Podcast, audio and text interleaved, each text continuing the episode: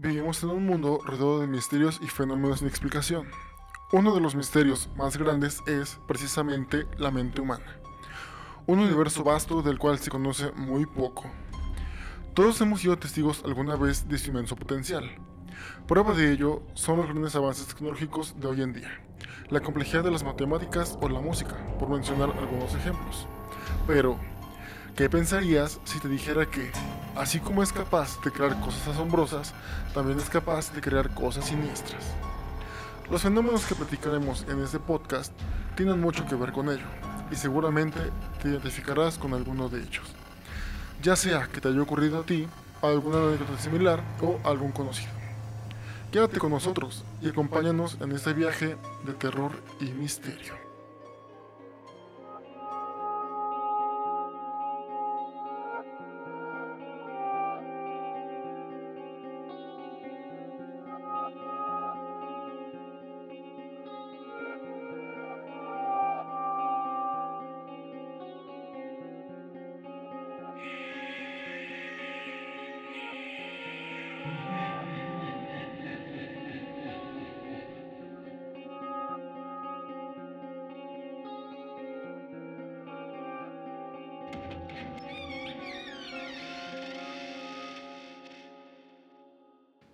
Hola, sean bienvenidos todos a un nuevo podcast de Té con Té.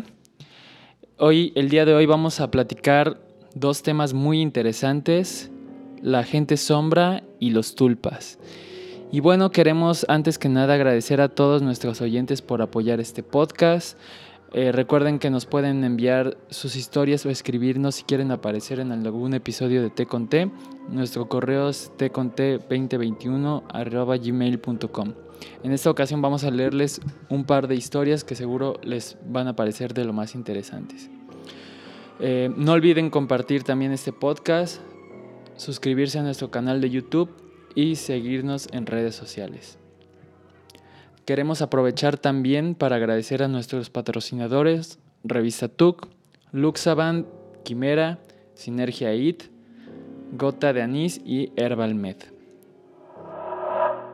Bueno, básicamente un tulpa. ¿Qué es un tulpa o qué entendemos por tulpa? Bueno, yo me acuerdo de la primera vez que escuché hablar de este término tulpas fue por unos videos, creo que fue por Dross, de hecho, que, que conocí esto de los tulpas. Y básicamente, pues es un. Es una práctica de origen tibetano, digamos, los lamas.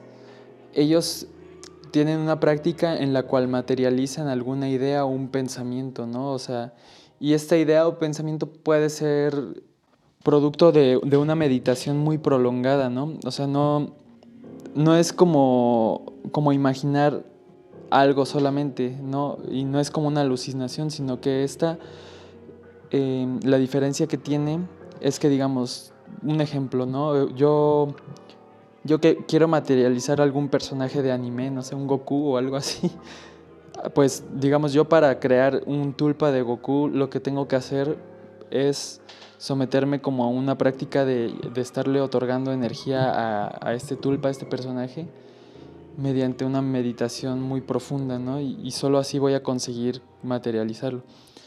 Cabe destacar que pues también este ente pues va a recibir como cierta capacidad de conciencia o de, longevidad de vida, dependiendo que tanto yo lo vaya nutriendo, ¿no?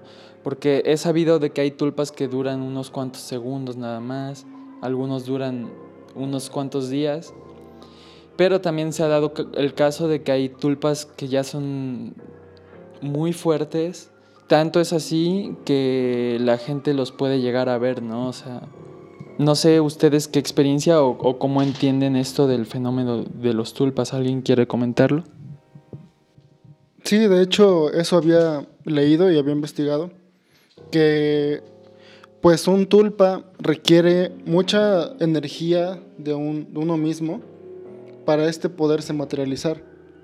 Y pues aunque suene algo bonito de tener tu propio ente pues ya materializado y más que nada un ente que pues se parece a algo que a ti te gusta, no es muy bueno el crearlo, ya que se ha dado el caso de que muchos de estos tulpas, al tener una conciencia propia, pues terminan siendo malos o maléficos.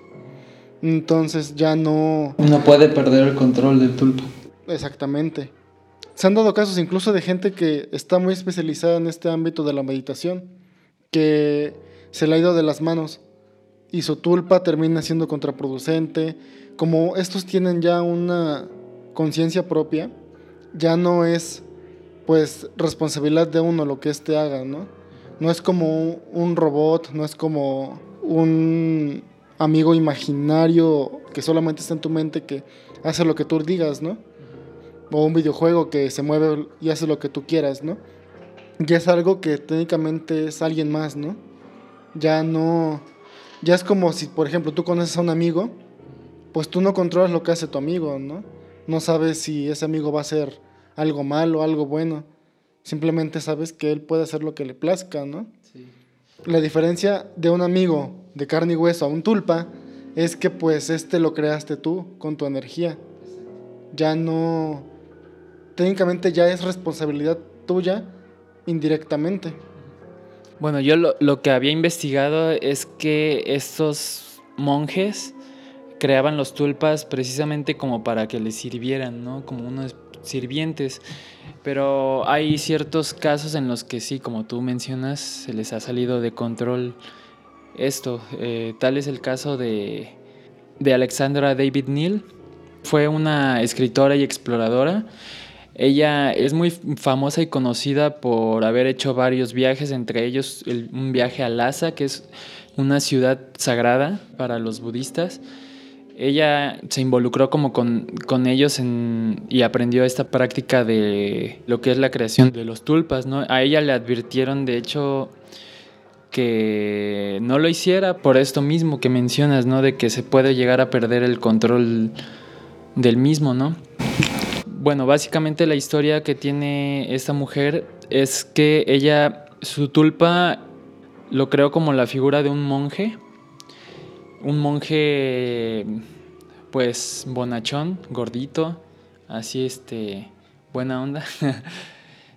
Pero eh, bueno, en un principio este monje sí se materializó mediante mucho, mucha práctica de meditación.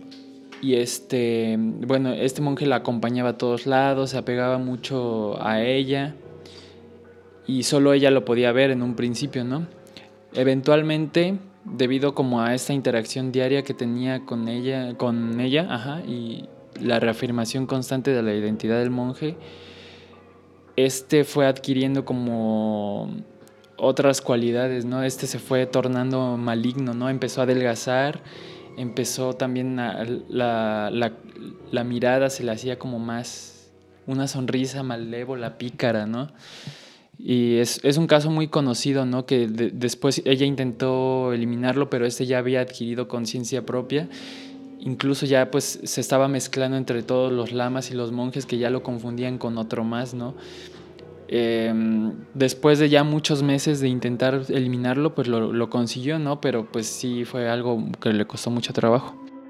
O sea que se pueden materializar, así se pueden agarrar un cuerpo humano y todo y tocarlo, o nada más es la, el ente que se ve ahí.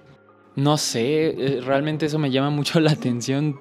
tampoco he, pues no, no, he leído nada acerca de eso, de, de, si un tulpa te puede llegar a tocar. Lo que sí es que sí lo puedes llegar a ver, ¿no? O sea, colectivamente uno puede llegar a ver un tulpa, ¿no? Creado por la mente, ¿no? Imaginemos que que yo creo a Hulk o algo así. No sé, como que es un tema que se me hace.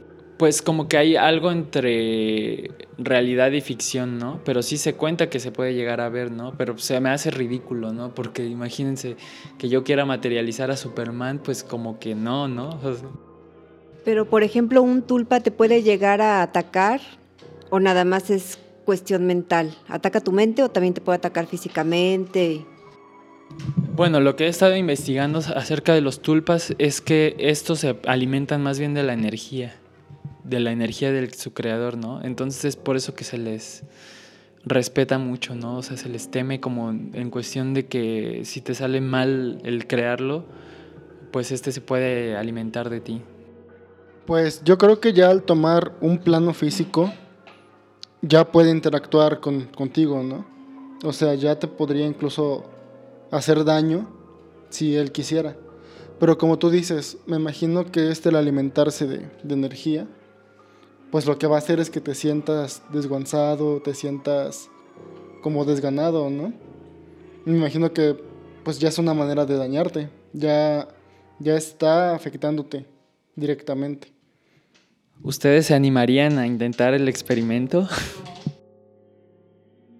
Pues quién sabe, se- digo, se te puede ir de las manos, como ya mencionamos. Tanto puede ser una experiencia pues padre o bonita, tener pues un personaje que tú idolatras, de alguna caricatura o algún ídolo que tengas de alguna película, un actor, un músico. Pero imagínate que se te voltee y te haga daño, ¿no? Entonces yo creo que la experiencia ya, en vez de tornarse bonita o, o algo bueno, pues termina siendo una pesadilla, porque estás viendo a tu ídolo, a tu personaje favorito, haciéndote daño. Si ustedes crearan un tulpa, ¿qué crearían? Pues no lo sé. Tal vez algún personaje de videojuego. Pero lo tendría que pensar muy bien. Digo, para dedicarle mis 100 horas para andarlo materializando, pues sí lo tendría que pensar muy bien. ¿Y tú, Anita? A Luis Miguel. Yo a mi mascota haría como 20, 20 perritos. Pero también hay que ver si se le pone, o sea, se crea de tu energía, pero también de tu energía negativa, o cómo. Porque, porque tú lo pones con todo el amor y con toda la energía positiva. ¿Por qué o de dónde toma él la energía negativa? Bueno, que yo sepa, no es tanto como energía positiva, negativa, sino más bien, supongo que puede agarrar de ambas, ¿no? O sea, ahora sí que si, pues no sé realmente por qué llega a pasar eso de que el tulpa se llega a volver malo o eso. Yo supongo que tiene que ver como con una falta de autocontrol o algo así, no sé. Al final de cuentas, pues si es un proceso mental, yo lo imagino así como que tiene que ver también con todo lo que tienes aquí, ¿no? Y este... Aquí en la cabeza. ujú, Aquí en... no me están viendo, pero señalé mi cabeza. Varios fil- filósofos postulaban también como que el mundo en el que vivimos pues realmente es una construcción mental, ¿no? Tal cual puede que vivamos en un tulpa, ¿no? Como, como Matrix, ¿no? O sea, la Matrix, todo eso, o sea, puede que el mundo sea tal cual, una creación de la mente, o sea, no sé qué opinen de eso, pero no sé, yo como que tengo mis reservas. Hay, hay, ciertas interrogantes que me quedan respecto a este tema, como por ejemplo, no sé, yo, yo como que difiero un poquito en el, en el hecho de que a lo mejor una persona externa que no tiene absolutamente conocimiento de, de esto puede saber lo que es, o puede llegar a ver un tulpa tal cual eh, lo que es el tulpa material, porque también existe el, el, egregor, que es como una especie de tulpa más en concepto, según lo que yo entendí, que vendría siendo como una idea que se propaga como real, una idea falsa que se propaga como real, que uno la, te- la termina adoptando, ¿no? Tal, tal es el caso como del coco, puedo me- mencionar este ejemplo, que se creó en el inconsciente, bueno, hay una teoría del inconsciente colectivo, no me voy a involucrar como muy, muy de lleno a ese tema porque no lo conozco tanto, pero básicamente de lo que trata es de que nosotros, pues colectivamente, eh, podemos pensar que existe algo, ¿no? Como el coco, ¿no? Esta leyenda del coco, de, ay, pues el, el coco te va a comer en la noche, pues se creó en el inconsciente de los niños, ¿no? O sea, todo, todo, toda esa historia, pues es falsa, ¿no? Pero todos ellos la creen, la creen como real. Hay, hay muchas historias y leyendas que precisamente pues empiezan así con, son falsas, como la llorona, por ejemplo. ¿También es un tulpa la llorona? Porque la crea el colectivo, la mente colectiva la crea. Y la ven. Entonces, ¿es real o es un tulpa? Pues yo diría que es un egregor, pero sí, como mencionan, se trata de la mente colectiva, ¿no? Cuando una población, un grupo de personas, comienzan a pensar algo, y a veces hasta inconscientemente, o sea, porque como explican, ahorita es muy común con el internet y todo esto de, de las TICs, pues es muy común que se dé este tipo de fenómenos de que pues todos pensamos en un, en un ente, como fue lo de Momo, ¿no? Cuando salió, que pues realmente era una escultura, pero como se veía medio creepy, eh, como que asustaba, pues todos de, ay, no, es que se nos va a aparecer Momo, se nos va a aparecer Momo, ¿no? Y tanto era así que muchos youtubers aprovecharon el, el hype para empezar a grabar. No, es que Momo me habló por teléfono. No, es que Momo me mandó mensaje. O sea, como una escultura te va a mandar WhatsApp, ¿no? Y así se creó, ¿no? Eso podría ser un egregor. Pero, ¿cómo explicamos que se dé en el tiempo de nuestros abuelitos, ¿no? Que, ah, no es que la llorona, no es que la mujer mula, no es que los duendes, es que no sé qué. Es que sí, o sea, decían que la llorona tenía cara de mula. O muchas, muchas historias que me contaban era de que los borrachitos cuando salían de, de las cantinas veían una, una mujer muy bella, ¿no? Con, vestida de blanco, con su velo. Ajá, pero que una vez que ya la encaraban, que tenía cara de mula, entonces muchos borrachitos decían que se morían por eso, por el golpe al corazón que les daba. Entonces, ¿cómo explican ese tipo de cosas? En ese tiempo que no había internet, no había nada de este estilo. Sí, yo me acordé ahorita de uno nuevo que me contó mi jefa. Ella- es que el otro día estaba hablando con mi mamá y me contó así como varias historias así de Jalapa antigua. Y, y me dijo que a ella le solían decir mucho de los húngaros, porque yo no sabía eso, ¿no?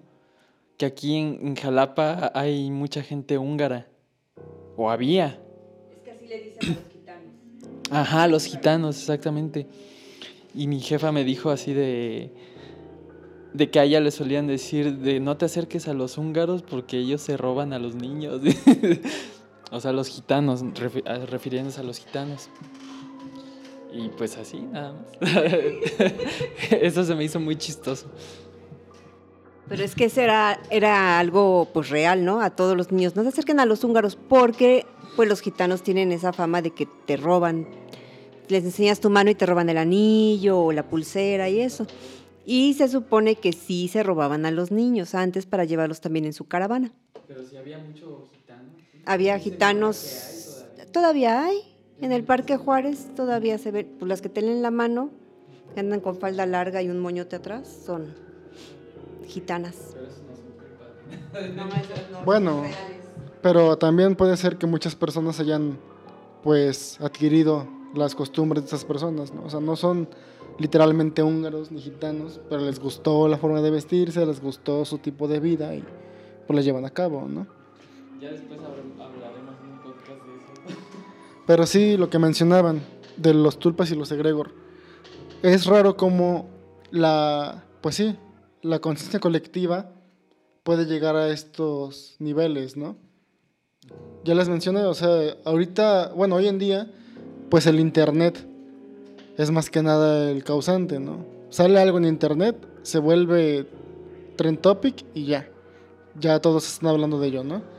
Eso se podría considerar un egregor, pues inconscientemente. Pero ¿cómo explicamos cuando nuestros abuelitos hablaban de algo y pues nuestros abuelitos no conocían a, a todo el mundo, ¿no? Entonces, ¿cómo explican la llorona aquí en México, la llorona en Perú, hasta la llorona en Estados Unidos, ¿no? Por ejemplo. Que, pues, ¿cómo es que se dio ese, ese, ese pensamiento colectivo? O lo que mencionaba Dross, por ejemplo, de, no sé, el caso de Candle Cove, que muchas personas pues comentaban en foros de, de Reddit y esto de una serie que veían cuando niños que se llamaba Candle Cove, que era como de títeres, pero que era medio, medio creepy, ¿no? A pesar de que era para niños. Y que pues muchas personas la habían visto y así, ¿no? Pero otras personas decían, no, pues eso nunca existió. Y incluso cuando le preguntaban a, no sé, que yo lo viera, y le preguntaba a mi mamá, les decían que pues simplemente se paraban enfrente del televisor con, con interferencia, con ruido blanco, y que ahí es donde veían según el programa. Pero como es que mucha gente coincide en haber visto ese programa, ¿no? Como que no hay una explicación, pues, acerca de ello. Es parecido como al efecto Mandela o algo así. Órale, está interesante. También está un personaje que se volvió creepypasta. Seguramente, bueno, tú sí lo conoces. Todos los que estamos en el ámbito Bueno, de- lo dentro de la gente que está como más enterada de las historias paranormales re- relacionadas a videojuegos, bueno, un creepypasta primero para los que no sepan que hay gente que no lo sabe. Bueno, creepypasta, ya separando la palabra, viene de creepy, de pues miedo, terror, y pasta de la palabra en inglés paste, que es pegar.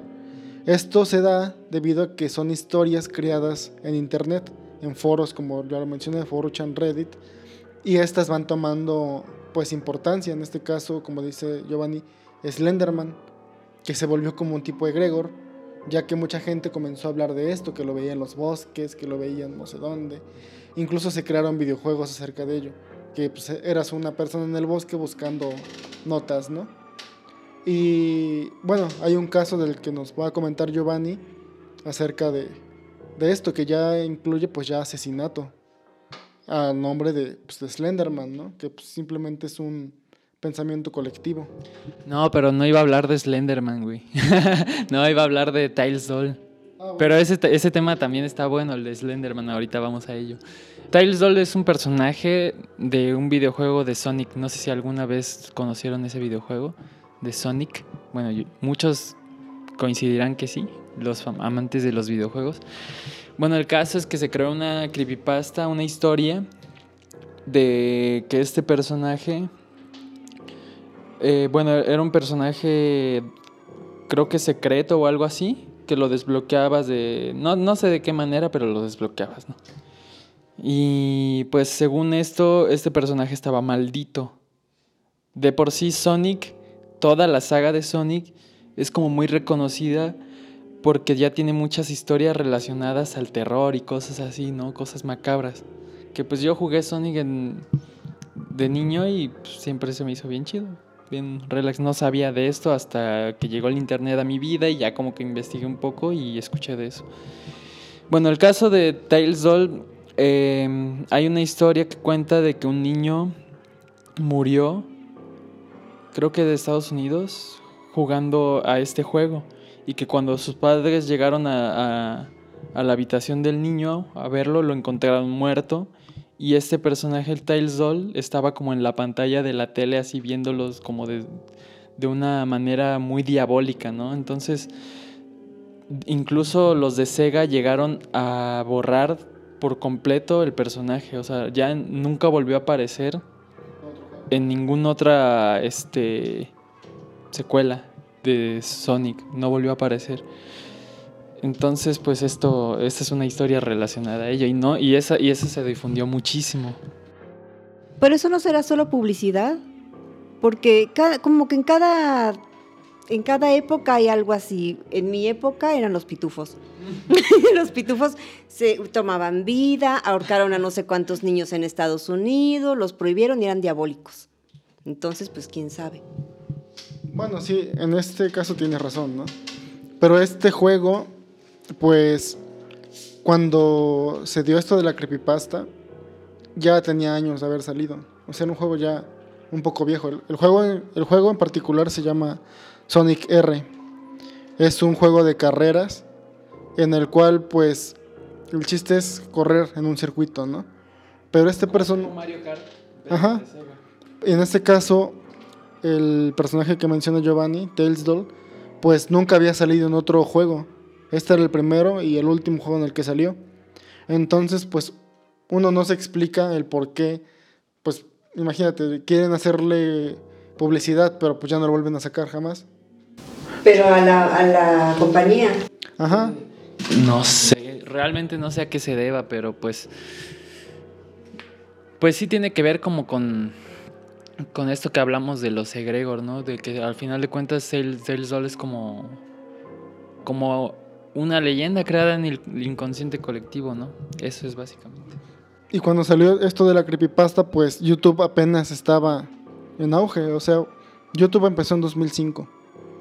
Y nosotros cuando veíamos ese tipo de videos de creepypasta sobre Tales Doll, fue por ahí del 2005, 2006. O sea, No, fue más No. adelante que yo recuerdo. fue en esas fechas. Cuando apenas empezábamos a ver los videos que todos tenían Loquendo como narrador. Todas era de, de Hola, les habla el anticristo 6666666 ah, ah, ah, agria. Algo así iban todos los, los videos de YouTube. Pues. Entonces, pues sí, o sea, es raro porque pues desde ese tiempo pues, ya existían las creepypastas, ¿no? Ya existía la, la conciencia colectiva. Y también el otro tema que decíamos sobre Slenderman, ¿no? El caso se da en que dos niñas, no recuerdo de qué, de qué estado de Estados Unidos, pues les gustaba mucho este personaje, al grado de que lo veían como una deidad. Entonces, ellas, pues, le hablaron a una amiguita suya, bueno, ni siquiera era su amiga, simplemente era una niña de su, de su escuela, y la llevaron al bosque y la asesinaron, según porque Slenderman se los había pedido. Entonces, pues, sí es algo bastante perturbador, ¿no? Que dos niñas de 14 años, menos como de 12 años, pues su psique sea tan corrompida por un personaje que vieron en internet, ¿no? Al grado de asesinar a una compañera. De hecho, en los tribunales, pues a las niñas las metieron a, a la penitenciaría para, para menores, pero pues ya no van a salir, jamás. Cuando, cuando cumplan la mayoría de edad, las van a pasar a, a prisión.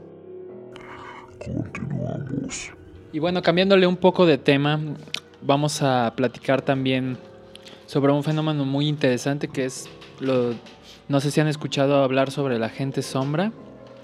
Es un fenómeno que también eh, tiene como cierto parentesco, cierto parecido. Eh, bueno, creo que ver, mucha gente dice la Wikipedia sobre que nos esto. está escuchando, algún conocido, sombra, seguramente como una historia relacionada con negra, ello. son supuestas al menos en mi experiencia, pues alguna vez sí he llegado como a- la de como a presenciar este fenómeno. que como bien dice, pues se le a ver. Cierta cantidad de religiones. Bueno, hay, hay como diferentes creencias en torno a esto, ¿no? Hay gente que dice que la gente sombra son fantasmas, hay quien dice que simplemente son y varias como fallos del cerebro que a veces suceden, ¿no? Las No sé, historias de fantasmas. ustedes pueden contarme alguna Algunos dicen que la gente sombra experiencia? son seres no humanos. Pues sí, lo que que comentas de que a veces uno piensa que son que fallos traen del cerebro las personas por o las producto entidades. del mero cansancio, Otros ¿no? creen que son las almas de personas que te hace empezar a ver siluetas o cosas. El ser fantasmal perturba a la A mí sinceramente sí me ha pasado que la muerte pues yo acostumbro dormir persona. tarde, ¿no? Y con la luz apagada y, y encerrado. No me gusta dormir con la puerta abierta porque pues obviamente cada quien quiere su privacidad, ¿no? Pero sí me ha pasado que a veces estoy viendo la tele o, o simplemente estoy despierto pero con la luz apagada, ¿no? Y del rabillo del ojo veo una sombra, una silueta que está parada junto a mí, ¿no? Y yo nunca me he caracterizado por ser miedoso, siempre trato de buscar qué es. Entonces, lo que hago es rápido prender la linterna del teléfono o voltear a ver y nunca he visto nada. Pero he visto muchos casos donde el- hay gente que sí los ha visto y cuando voltea, esto no se va, se queda ahí. Y es como una, una sombra, pero pues no hay nada que, la, que que se proyecte, ¿no? No hay un objeto y una lámpara que proyecte una sombra en la pared ni nada. Además que no es una sombra que se vea así sobre una pared, es una como una especie de humo. Entonces, pues sí está bastante extraño este tipo de fenómenos, ¿no? ¿Tú crees que sean fantasmas? ¿Tú crees que sean Pues este, algo pues tal cual del cerebro, una alucinación? yo no siento que sean fantasmas, yo siento que son como entidades que están dentro de nuestro mismo Seres dimensionales. nuestra misma dimensión. Obviamente no tienen un cuerpo físico como nosotros, ¿no? Pero están ahí. No, no creo que sea una persona muerta que se está manifestando o algo así. Siento que ellos ya son aparte, otra cosa, pues, individual, ¿no? Yo no sé, estoy como un poco dudoso con respecto a los seres sombra que son, pero puedo contarles un par de experiencias que he tenido. Y mucha gente seguramente coincide conmigo de que al- alguna vez eh, les ha parecido ver por el rabillo del ojo a alguna persona como pasando, ¿no? Este, yo me acuerdo de una vez que estaba así en mi habitación trabajando en la computadora y pues para eso eran como las 3 de la mañana porque antes me desvelaba mucho. Ya estoy trabajando en ello y ya no me desvelo tanto. Pero en ese entonces estaba trabajando como a eso de las 3 de la mañana o de ocioso seguramente. y este y me pareció ver a alguien pasar al baño. Yo pensé, ah, pues debe de ser mi hermano, mi, mi mamá, mi papá. Pero pues se me hizo muy extraño que pasó mucho tiempo y no salía nadie del baño. O sea, como que yo lo dejé. Bueno, es que también en mi casa se desvelan mucho, ¿no? Dije, ah, pues mi hermano pasó al baño. Para mi sorpresa fue que cuando salí al baño, pues yo estaba esperando así como encontrarme a alguien que es- pues dije ya se tardó, ¿no? Pero no, o sea, estaba apagada la luz, la puerta estaba abierta y sí se me hizo como extraño, ¿no? Eso por un- una parte. Es una de las experiencias que recuerdo. Otra fue también, bueno, esto ya tiene que ver más con la parálisis del sueño, más que con gente sombra, pero mucha gente como que los relaciona el- ambos temas. La otra experiencia que tengo es de que una vez, pues yo me fui a dormir. Para eso yo tenía una funda de guitarra muy, un estuche rígido, muy grande, muy ostentoso. Y yo por flojo simplemente me dormí, llegué y este caí rendido y dejé la funda junto a mí, así al lado de mi cama, pero la dejé así como paradita.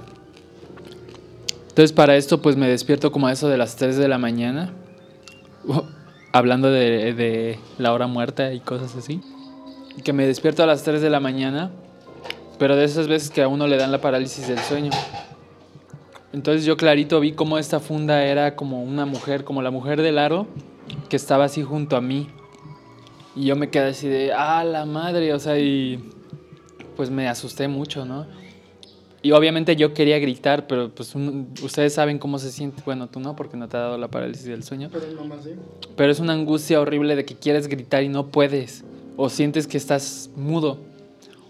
Entonces, en algún momento yo como que pude agarrar control con mi cuerpo y lo primero que hice fue darle un madrazo así, le di un madrazo bien meco a la funda. Ya solamente así me di cuenta que era la funda, pero yo, para mí, esa madre era la, la mujer del aro. Yo la veía como la mujer del aro. Entonces digo, también pueden ser una manifestación del cerebro, ¿no? Como una falla. A veces nuestro cerebro nos juega mal y podemos confundir cualquier cosa con, con un fantasma, entidad, yo qué sé, ¿no? Bueno, con la gente sombra sí tengo bastante experiencia. Eh, sí, me han pasado muchas cosas con, con la gente sombra. Yo pienso, o sea, sí me da miedo cuando lo veo, pero también, o sea, es por la sorpresa, ¿no? De que sabes que no hay nada y eso es lo que te saca de onda. Pero yo siempre he tenido la idea de que es gente que atraviesa nuestro campo. Este. ¿Cómo se llama? Dimensión. Nuestra dimensión, ajá, nuestro, nuestra dimensión. Y que ellos realmente a lo mejor están aquí en esta casa, pero en otra dimensión, ¿no? Y que de repente chocan o algo así, por eso podemos verlos. Y supongo que nosotros también, seguramente somos gente sombra para ellos, ¿no? O nos llaman de otra forma, no sé. Pero sí he tenido, de hecho hace ayer, antier, tuve una experiencia aquí. eh, no fue precisamente de ver a alguien, una sombra como tal, pero sí fue como de sentir y de escuchar, ¿no? Eh, estaba yo aquí el otro día en mi casa, era, no sé, como las 11 de la noche, y yo siempre tengo todas las luces apagadas. Yo me quedé sola ese día. Entonces me desperté, me fui al baño, porque yo sí me duermo temprano. Entonces me desperté, este, pero antes de llegar al baño, por, por la cocina más o menos, sentí como mucho frío, mucho escalofrío. Y obviamente aquí en Jalapa estaba haciendo un, calor terrible, ¿no? Entonces sí me sacó de onda y dije, ay, ¿qué es esto? Y de repente escuché como en el oído me, me hicieran como si de esas veces que quieres como empañar algo y sacas tu, tu aliento como para limpiar tus lentes o el vidrio, lo que sea, y mi cabello se movió y venía justo de la recámara de mi mamá, que en ese momento no había nadie, ¿no? Estaba, mi mamá no estaba. Entonces me entró un escalofrío así te- tremendo. ¿Cuándo fue? El domingo. Entonces, ustedes lo sigue algo, no sé. no sé qué onda. Pero ya me metí al baño, hice pipí, no apagué la, la luz porque, o sea, me dio miedo. Y ya no se vio ninguna sombra.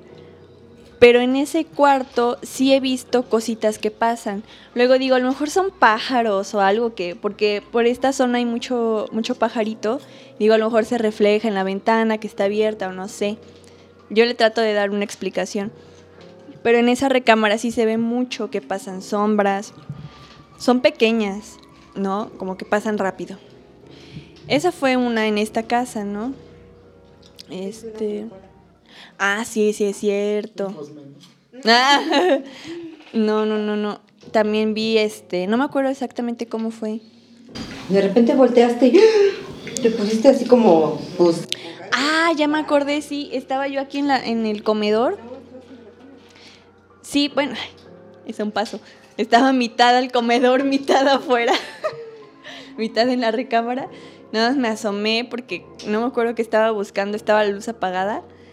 Y nada más veo que pasó algo corriendo con una cola gigante así. Obviamente no era Pachi, o sea, mi perro, porque estaba pues, es chiquito, ¿no? Pero vi una cola gigante que pasó así como si fuera una iguana enorme. No, me dio un montón de miedo. Eso también, eso sí me sacó de onda porque según yo es gente. Eso es que es a lo que voy, o sea, según yo esas sombras, pues es gente, ¿no? O sea, de del mismo nombre viene gente sombra. Pero no sabía que había animales sombra. ¿Tú tienes alguna otra experiencia? Bueno, yo no sé si la gente sombra también produzca algún sonido. O qué fue lo que me pasó antier. Antier que me pasó a mí, por Dios. Sí, yo estaba viendo un anime, ¿no? A las 3 de la mañana. Y yo como soy el único hombre pues en mi casa, siempre que mi mamá o mi hermana hablan, pues voy rápido, ¿no? Y escuché que mi hermana me gritó, Andrés. Y pues yo rápido me paré y le digo, ¿qué pasó, Gloria?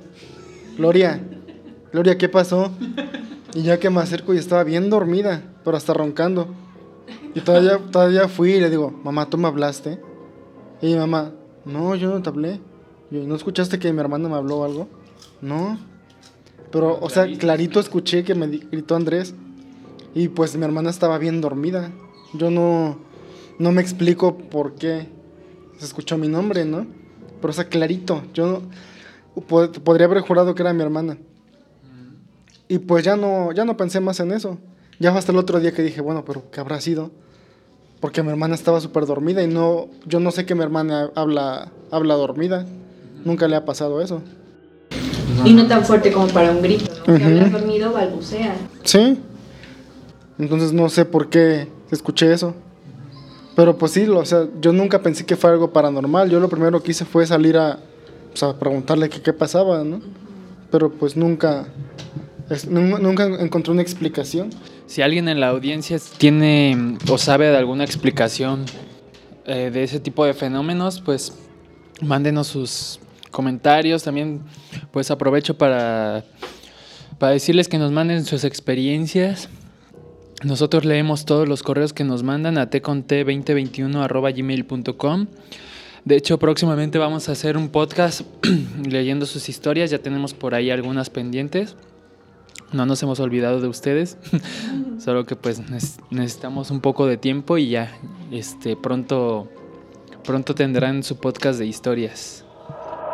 Yo tengo una experiencia de cuando tenía como 12 años más o menos. Vivíamos por ahí por los lagos, pero de la cocina se veía la escalera que iba a la azotea. Enfrente era como, pues se veía como un- una pared, algo así, ¿no? Ahí pasaba la escalera. Todas las, y no sé si esto ya lo conté en otro podcast, pero este, ahí se reflejaba todas las noches como la cabeza de un ahorcado. ¿No lo he contado? Se veía hasta como la soga, así. Está viendo hacia arriba y con la boca abierta.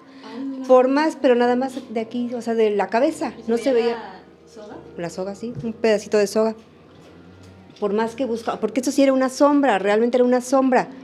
Por más que buscábamos días, y, porque todos los días se veía, buscábamos qué era, lo que se podía ver reflejado ahí como si fuera una cabeza ahorcada, nunca dimos qué, qué era. Y en esa casa pasaban muchas cosas. Sí pasaban sombras, veía yo sombras de pantalones, así como de la rodilla para abajo, que pasaban y cosas así. Ah, incluso ahí, una vez estábamos esperando a mi papá que llegaba de México.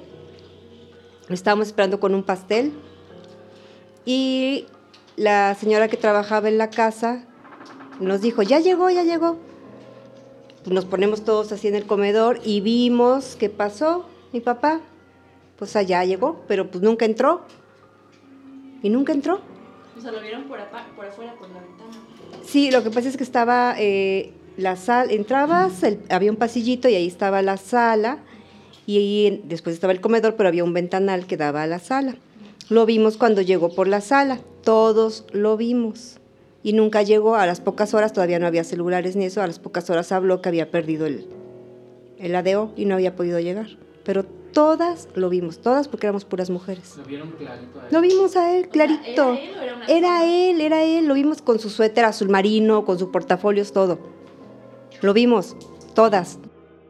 Y tanto como para que sea una alucinación colectiva, pues está raro, ¿no? Pues sí, porque para empezar éramos chicas. Pues, o sea, yo tenía 12, o- no, 11, sí, más o menos entre 10 y 12 años tenía yo. Todavía no- yo no sabía de esas ondas de alucinaciones colectivas ni nada de eso. Ni como para decir que todas se metieron. O que to- pues, no, mi mamá, la señora que trabajaba en la casa, todas lo vimos. Y nunca llegó. ¿Será también que la gente sombra tome como alguna otra forma física? O sea, no solamente sean como tal sombra, sino que también se pueda reflejar o, transformar en alguna otra persona que conocemos. Porque no sé si a ustedes les ha pasado, pero sí hay, hay mucha gente que... A mi mamá le ha pasado mucho que le han dicho que la han visto un montón de veces y no es ella, ¿no? Pero dicen es que eres tú, o sea, eres igualita a ti. O sea, eres tú mismo tamaño, mismo todo, todo. Entonces, no sé si también la gente sombra se pueda manifestar de otra forma o eso ya sea otro tipo de entidades. No sé si también tiene que ver como con otras versiones de nosotros en otras dimensiones que tal vez como que se cruzan con la nuestra. Y esa puede ser una explicación, ¿no? O sea, realmente nosotros no sabemos científicamente qué es lo que ocurra, ni tampoco eh, aseguramos que esto está comprobado, simplemente es como una especulación. Pero me parece lógico, ¿no? Pues sí, de hecho, es raro que eso comentan, ¿no? De que te vean en algún lugar cuando tú realmente nunca estuviste ahí, ¿no? Como de si, si te vienen a contar. Pero pues sí, está bastante extraño. Y. Ándale, esa noche yo no estaba ahí. Era un agente sombra. es bastante raro, ¿no? Este tipo de, temas. Porque incluso he visto videos donde toman fotos de. Sí, fotos esporádicas, ¿no? Aleatorias. Y queda plasmado una sombra en esa misma foto, ¿no? Y supe de un caso. Un caso en el que, pues, un, un padre de familia pues siempre vio una sombra, ¿no? Pero por no darle miedo a sus hijos ni a su esposa, nunca lo comentó. No fue hasta el día en que la, una de las hijas, pues, consiguió novio y todo, lo invitó a su casa y en una de esas, pues, todavía se manejaban las cámaras instantáneas, ¿no? Bueno, no, no instantáneas, las cámaras de rollo, en las que tenías que ir a, a revelar tus, tus fotos, ¿no?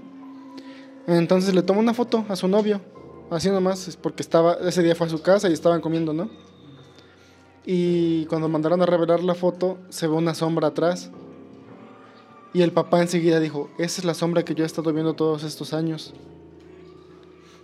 Entonces, imagínate, o sea, ellos ni siquiera sabían de ese, de ese, esa entidad, sino hasta que el papá pues ya decidió decirles, ¿saben qué? Eso es lo que he estado viendo todos estos años, pero no les quise decir. Imagínate qué, como qué impresión te da, ¿no? Es como la historia que nos contaba Ida en el podcast. ¿Cuál fue ese podcast? El de La Hora Muerta. Creo que sí fue La Hora Muerta. Que nos contaba del, el- del cuadro. El, el señor, el niño del cuadro. El señor del cuadro. Que ahora, que quién sabe, a lo mejor se permaneció como niño toda la vida, nunca se volvió señor. Pero sí, este. A la gente que nos escucha, mándenos sus historias con gente sombra. Seguramente tienen alguna o de algún conocido. Porque hasta yo lo he experimentado, ¿no? Esto sí es algo como. que puedo. Pues no lo puedo explicar, simplemente lo puedo contar como. como una anécdota extraña de algo que pues, me ha pasado, ¿no? Bueno, a nosotras, a mi mamá, a mi papá y a mí nos pasó mucho ese tipo de cosas en la carretera. Nosotros antes vivíamos en Puebla y veníamos casi cada 15 días a Jalapa. Eh, entonces, una vez, bueno, a mí me gustaba, a mí, a mi mamá nos gustaba mucho ir tomando fotos, ¿no? En todo el camino. Y en varias ocasiones vimos cosas extrañas, vimos como luces o cosas así. Pero hubo una vez que sí, creo que fue mi mamá la que tomó la foto, que la plasmó, que de hecho a- aquí está. Eh, íbamos así pasando y este y del lado izquierdo eh, pues había una barranca, ¿no? O sea, era del lado derecho había así pues, nada, o sea, era era la carretera, ¿no? El monte normal. Y mi mamá tomó una foto, no sé para qué. Y bueno, porque le gustaba el paisaje, entonces tomó la foto y se vio como una, un ente blanco, hecho sombra precisamente, venía de abajo, ¿no? Y en ese lado, o sea, no había nada, no es como para que dijeran que los, las aves o todo eso que en movimiento o humo, no, porque aparte en la foto, pues, bueno, ustedes no pueden ver la foto, ¿no? Pero claramente está... Ajá. Vamos a postear en la página. Sí, eso estaría bien. Ajá, o si se va a YouTube, ahí les ponemos la, la foto. Este, Se ve hasta como con las manos. ajá, se ve las manos y se ve como si estuviera Como humanoide. flotando, no sé, se ve Se raro. ve como una nube densa ahí. Ajá, y se ve solamente en un lado, ¿no? Entonces, yo no le encuentro una explicación, y más porque yo estuve ahí y clarito vi que no había absolutamente nada, o sea, no había ni humo ni nada, y tampoco tenía razón de ser que hubiera humo en esa parte, porque pues hacia abajo no hay absolutamente nada, ni nadie, ¿no? Es puro bosque. Que viniera humo de abajo. Nada. No, no, nada no más lo está ahí. con nada. Ajá. Es Gasparín. Pero muy flaco. Muy flaco. También, este, hablando de cosas de carretera, este fenómeno que también es como, como colectivo, ¿no? De que siempre, pues, más que nada cuando eres niño, ¿no? Igual ya también cuando eres adulto, cuando viajas y ves hacia afuera, cuando pasas por áreas, pues, de pura carretera, ¿no les ha pasado que siempre piensan que puede haber alguien que va corriendo, así a la par de ustedes? ¿Nunca? No. De que dicen, no, ¿te, te imaginas que alguien vaya corriendo y saltando todo lo que estamos viendo así? No, pero me, me- me llegó la imagen de, Del gremlin este que sale en Los Simpsons. Ah. En el especial de terror, ¿te acuerdas? Que se come el ala del... Ándale. No, sí nos ha pasado, incluso cuando viajábamos tú y yo, Giovanni, que decíamos, no manches, ¿te imaginas que fuera alguien corriendo por, por afuera? Incluso he visto en internet que mucha gente lo ha pensado, a pesar de que no, no lo han visto como tal una persona corriendo a la par, pero sí, como que todos se imaginan eso, ¿no? Bueno, es algo extraño, yo pensé que a ustedes sí les había pasado. Pero a mí sí me ha pasado. ¿A, a ustedes sí les ha pasado? Coméntenlo, ya sea en el video o mándenos un correo a, a teconté2021 arroba gmail.com. Ahorita, ahorita voy a buscar a ver cuántas personas sí, sí saben de este fenómeno. Sí, y no es un efecto Mandela. Queremos agradecer a nuestros patrocinadores Revista TUC, Lux Avant, Quimera Sibun México, Sinergia IT, Gota de Anís y Herbal Med. También si ustedes quieren patrocinarnos o anunciar algún servicio por medio de este podcast o por medio de la página web, también nos pueden escribir a revistatuc.gmail.com.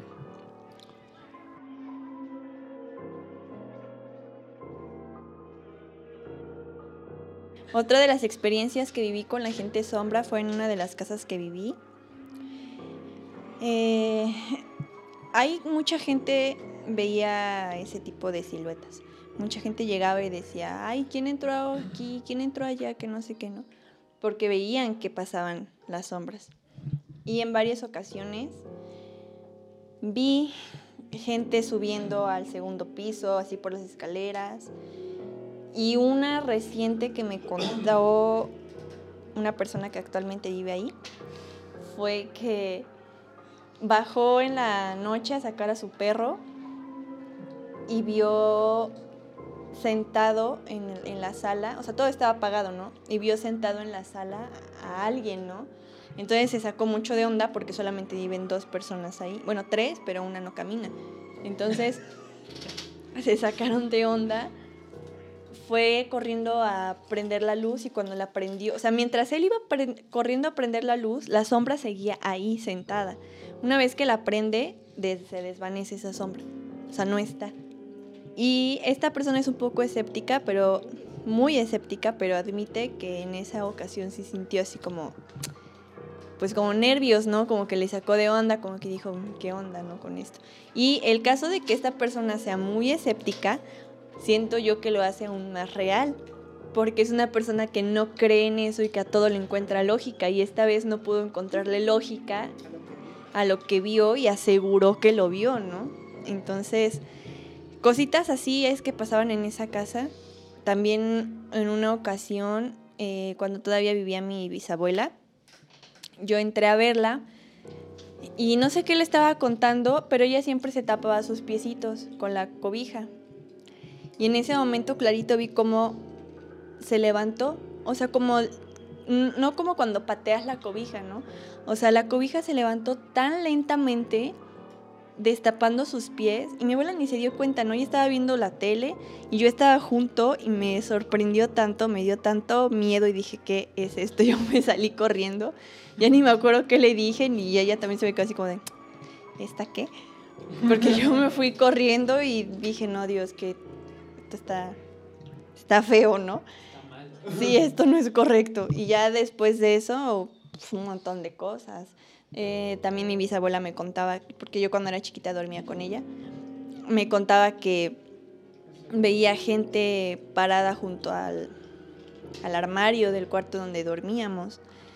Entonces, pues cosas así, siempre he tenido experiencias con gente sombra y yo creo que siempre voy a seguir teniendo.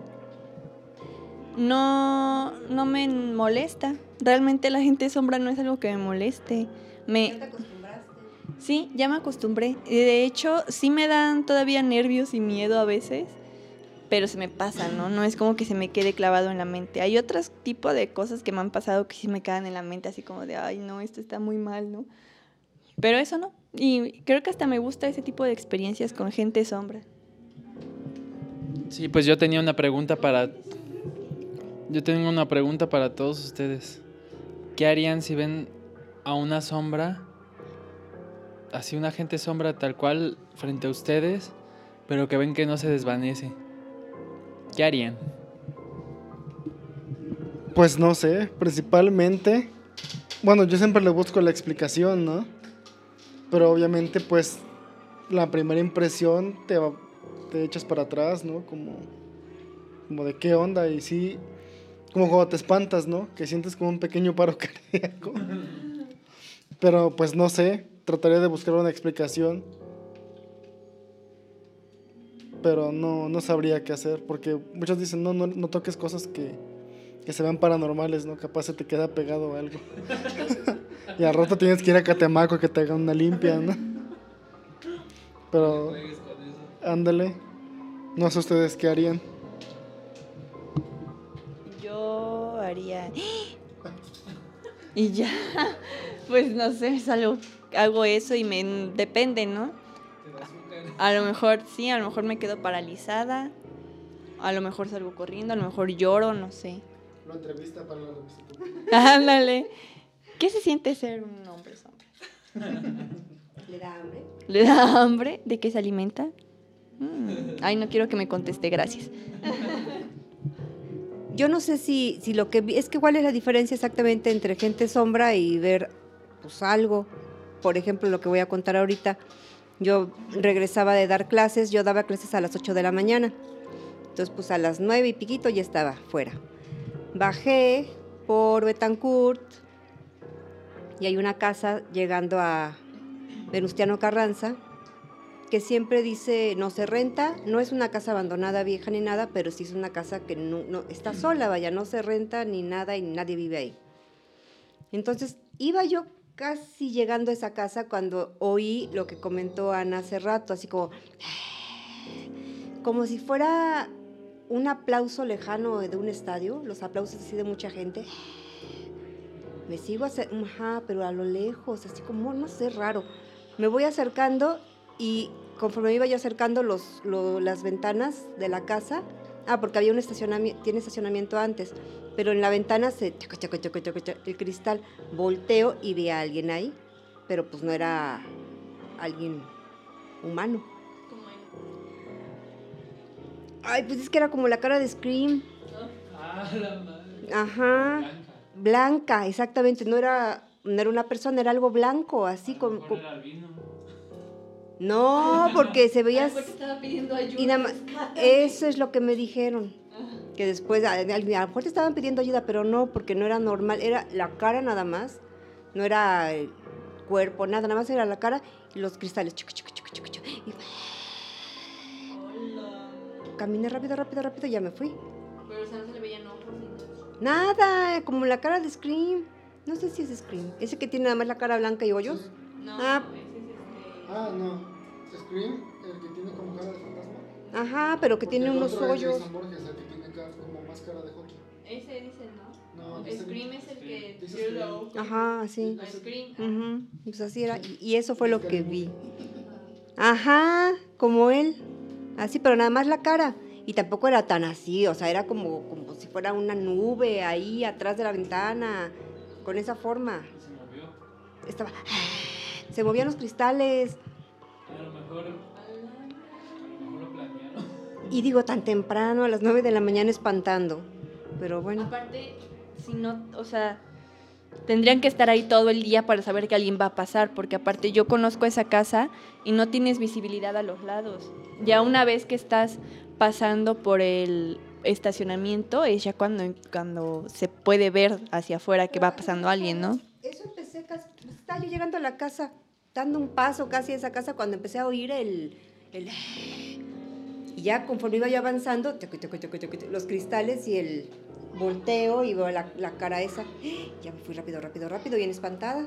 Aparte, yo que, yo que escuché ese tipo de cosas, se escucha como, con, como si estuviera muy cerca de tu oído, pero al mismo tiempo el ruido muy lejos, ¿no? Entonces, si hubiera sido, o sea, para escucharlo de donde está la casa, el estacionamiento de la casa que está amplio y todavía la calle, pues sí tendrías que poner, no sé, música, pero se distingue la música, ¿no? No, es como si, si oyeras un concierto a lo lejos. Y la gente está ahí. Como un, como un, este, como si hubiera un partido o algo así. Y lo que yo llegué a contarles, oía como si hubiera mucha gente en el Colón, que es lo que está por ahí, el Parque Colón, pero a las 9 de la mañana no había ningún evento ni nada. Y nada más fue mientras yo caminé por esa casa. O sea, después ya. A mí me pasó algo, bueno, no sé si similar a lo de ustedes, pero cuando yo era más chico, pues yo vivía con mi abuela, ¿no? Con mi abuela materna. Después de regresar de Baja California, pues hubo unos problemas familiares y me tuve que vivir con mi abuela, mi mamá y mi hermana. Pero entonces mi abuela en ese momento trabajaba vendiendo desayunos en lo que es tránsito del estado. Y se paraba desde temprano, desde las 3 de la mañana y se iba como a las 5 a vender su comida. Entonces yo pues todavía me quedaba unas dos horas este, solo porque mi mamá también se iba con ella, ¿no? Unas dos horas más porque pues ya venía mi mamá para llevarme a la, a la primaria. Y teníamos un gato, se llamaba Fiona. Y esa gatita era muy cariñosa, era de que se subía a la cama y te empezaba a acicalar la cabeza, ¿no? Y esa vez recuerdo que yo ya estaba medio despierto porque ya sabía que era la hora de despertarme y clarito sentí como que alguien me sopló la cara, ¿no? Y pues rápido hice así como de, Fiona, bájate, porque a mi abuela no le gustaba que los gatos se subieran a, a los muebles. Y en ese momento cuando dije eso, abrí los ojos y vi que la gata estaba en la ventana, afuera de la casa. Y entonces no sé qué fue lo que me sopló como tal la cara. Estaba cerrado la ventana. Sí, no había, no había ninguna brisa de aire. Todavía me. Yo tenía que. ocho años más o menos. Y no supe darme una explicación de qué fue lo que me. lo que me sopló, ¿no?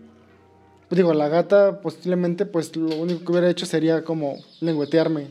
O. no sé, pasarme junto y aventar una brisa de aire, pero. Pues la gata estaba afuera y no había nadie. Mi hermana estaba abajo preparándose ya para irse la, a la prepa. Mi mamá no estaba y mi abuela tampoco. Entonces no me explico qué pudo haber sido. Yo tengo otra historia, pero creo que esa también ya la conté, de cuando me despertaban cuando era chiquita para ir al kinder. Ahorita me acordé de lo del kinder. Este, yo dormía, mi cabeza daba a un pasillito, a una ventana, y todos los días, todos los días, para ir al kinder, me despertaba un señor en esa ventana. Se me quedaba viendo, entonces yo despertaba, volteaba, veía al señor, y ya sabía yo que era la hora de, de irme al kinder, pero nunca, o sea, no.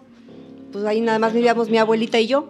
Tenía la ventana así Sí, como a la calle. no, al pasillo de la casa, es que estaba la recámara, un pasillo junto y después estaba el estacionamiento.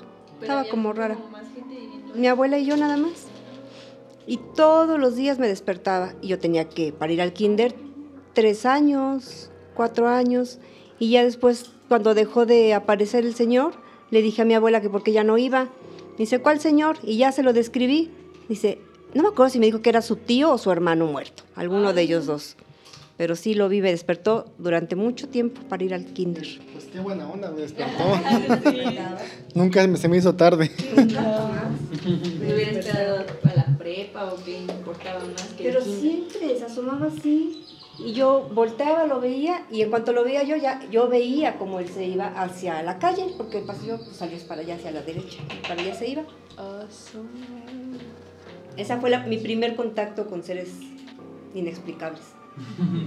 Pues ahí también donde vivías antes con mi abuela paterna, ¿no? Que se escuchaban canicas y se escuchaba que se rompían los platos. Y a mí me contaron una vez que, pues sí, ya sabían que había algo paranormal, ¿no? Entonces, dicen que un día estaban comiendo y que se empezaron a mover los platos en la mesa. ¿Te acuerdas? Bueno, yo la verdad no soy creyente.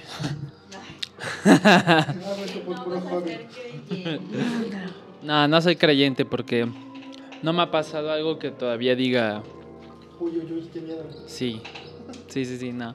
Pero sí, mi mamá dice mucho que en esa casa. Es que yo también siempre andaba jugando, andaba como con mis cosas. Pues no andaba muy pendiente de si espantaban o no. Pero había una casa en la que vivimos antes, estaba bien bonita. Le pertenecía a unos biólogos antes de que llegáramos nosotros. Entonces había... Bueno, tal vez estamos desviando del tema, pero pues está bueno contar. Es- Este va para el podcast de duendes. Cuéntenos si, no- si les gustaría que hagamos otro podcast de duendes, por favor. Porque creo que ese tema también da para mucho. Bueno, el caso es que ahí en esa, en esa escuela, en esa casa, pues pasaban cosas raras e inexplicables. Eh, eh, le pertenecía a dos biólogos, entonces la parte de trasera había un jardín enorme, así con mucha vegetación que luego pues lo mandaron a pavimentar, que yo como sentí tristeza por eso. En esa casa se escuchaban luego canicas así en el techo, eso sí me consta. Pero pues yo nunca como que hice mucho caso, pero mi mamá decía que había algo raro ahí, ¿no? Que eran los duendes, que fantasmas y que la querían fuera. Que se le movieron los, los trastes también. Eh, estaba tu hermana también cuando pasó eso, ¿no? Pero pues ya, el caso es que también nos tuvimos que mover de ahí porque sí estaba como raro. Yo me acuerdo que antes, cuando yo todavía vivía donde vivo ahorita, pero antes de irme a Baja California, pues tú a veces te ibas a quedar a mi casa. Y donde vivías tú antes era puro. Era puras piedras, ¿no? Y había como que un tipo kiosquito con una banca. Y nos gustaba irnos para allá porque como mi tío se había ido, ahí estaba como abandonado y creíamos que nos íbamos a encontrar un duende o algo así. Pero pues nunca nos encontramos nada. Ahora, ahora ya vives ahí. ahora tú eres el duende. Pues de eso, de eso, de eso de los duendes, pues luego, luego vamos a hablarlo en otro podcast, pero sí. Tengo varias historias también. También aquí, bueno, continuando con la gente sombra. Pues ya no sabemos si es gente sombra, pero. Bueno, no sabemos si es gente sombra, pero es gente que molesta. pero cuando recién nos pasamos a esta casa en la que vivo actualmente, Tenemos como un mes. Ajá, apenas tenemos un mes. Eh, no inventes, creo que desde que empezamos los podcasts he tenido tres casas. bueno, este, en la última en la que estoy, los primeros días nos golpeaban la ventana así.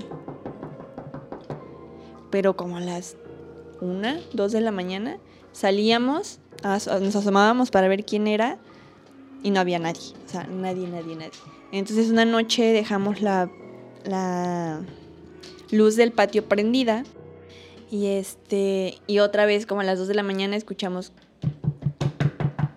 en la ventana, ¿no? Nos asomamos y nadie. Y en una ocasión mi mamá vio una sombra que venía como si se asomara de abajo, ¿no? Ah, pero estaba yo así. eh, eh, estaba trabajando en la sala y este y se vio como de la ventana que da hacia la privada salió por abajo como un- una cabeza o una sombra que se asomó, la vio y se metió. Bueno, no sé si la vio o vio hacia un lado, pero de que se asomó por ahí, por donde ella estaba, se asomó. Y pensamos que a lo mejor esa es la sombra que nos anda tocando las ventanas y las puertas en la madrugada.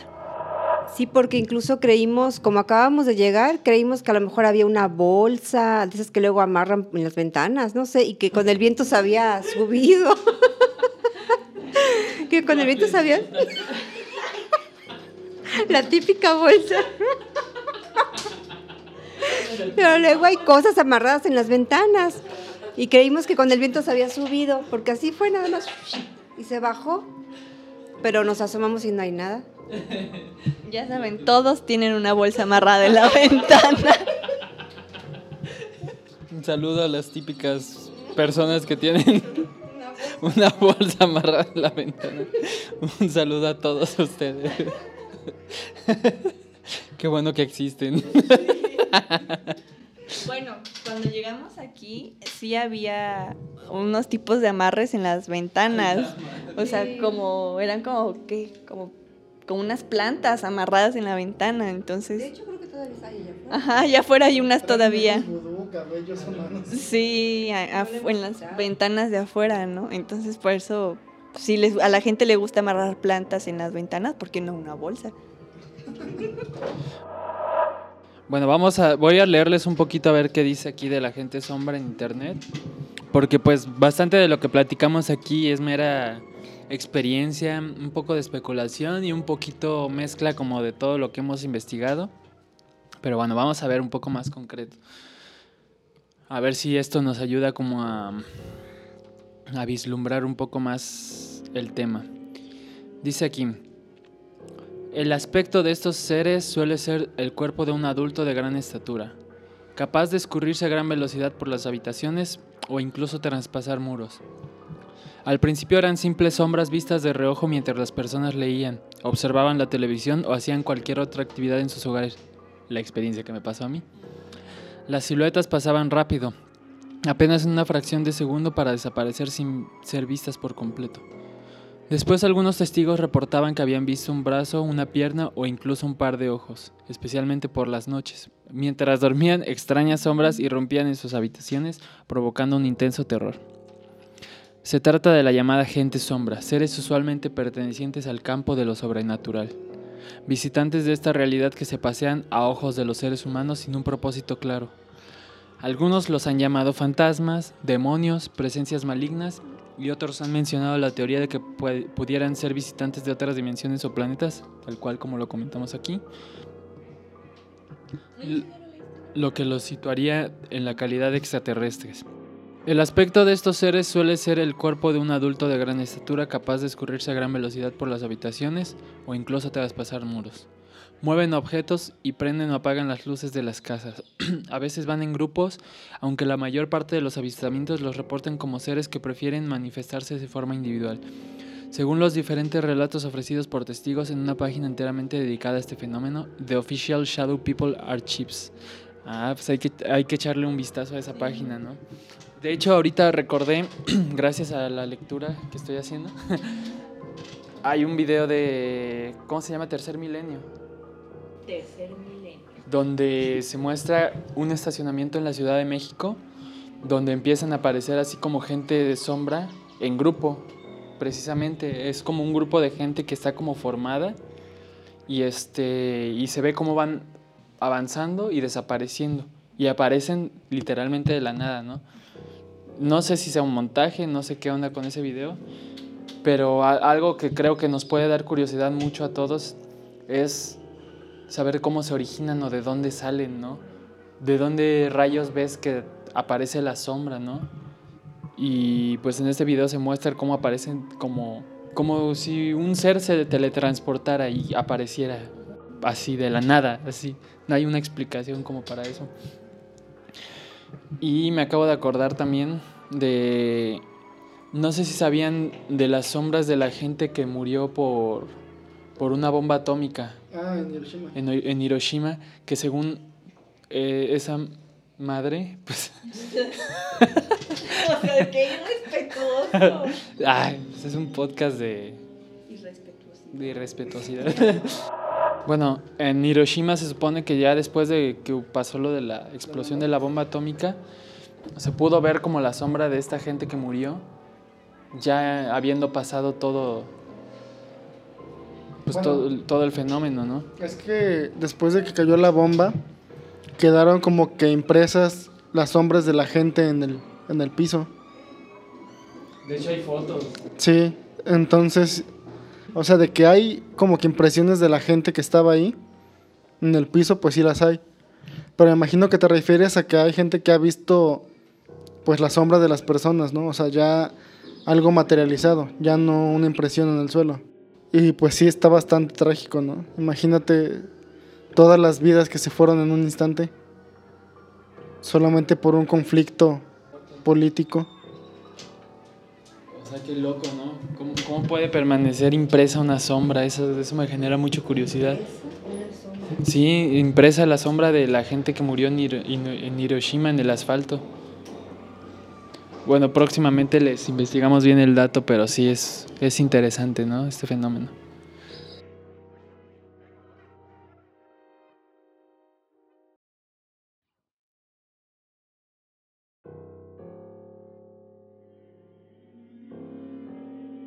Y bueno, pues muchas gracias a todos los que, nos están escuchando por ahí, en casa.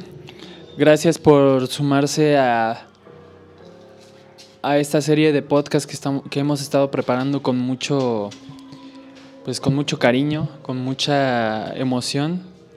Y este, mándenos sus historias, no se olviden de eso. Y compartan también esos podcasts con, con familiares que creen que les puedan gustar. Este, nosotros somos aficionados a estos temas, no somos expertos, como podrán notarlo, pero pues lo hacemos por el, el gusto y la fascinación que les tenemos a, a estos temas, ¿vale? Si quieren y se sienten a gusto de venir a platicar al programa, también lo pueden hacer.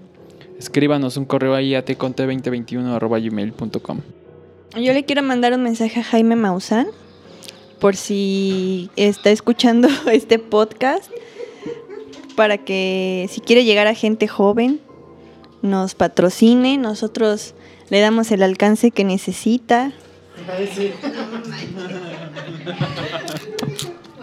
Sí, porque obviamente, pues, Jaime Maussan no es tan conocido como nosotros, ¿no?